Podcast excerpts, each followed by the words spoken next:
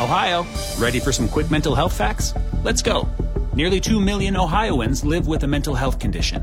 In the U.S., more than 50% of people will be diagnosed with a mental illness in their lifetime. Depression is a leading cause of disability worldwide. So, why are some of us still stigmatizing people living with a mental health condition when we know all of this? Let's listen to the facts and beat the stigma. Ohio, challenge what you know about mental health at beatthestigma.org. Two Lincoln area girls basketball teams have advanced already to semifinal action on Friday after posting wins in the opening round of the state tournament Wednesday. In Class A, Lincoln High advanced with a 64-55 win over Millard West.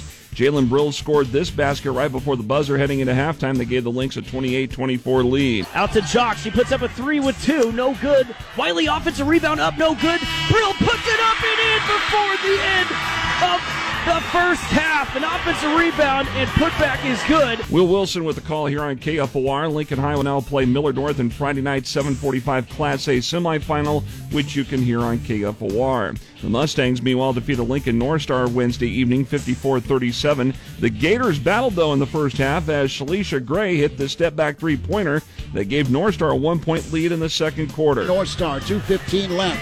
Step back three. Gray got it. North Star with the lead. Chris Schmidt with the call on KFOR on Wednesday afternoon. Another game heard on KFOR. Top seed Millard South defeated Lincoln Southwest 74 to 58. In Class C1, Malcolm advanced with a 46-32 win over Wahoo.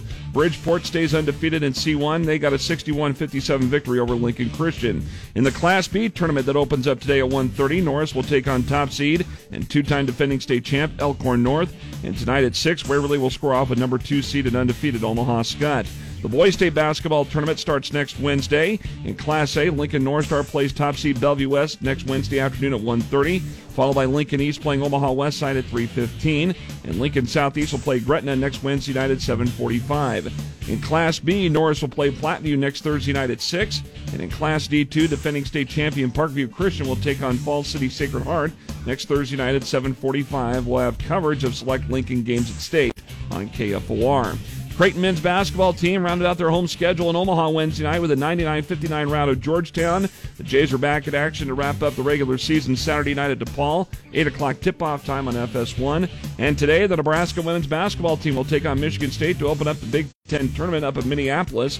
Tip-off between the Huskers and the Spartans is set for 11.30 this morning on the Big Ten Network. I'm Jeff Moats, KFOR Sports.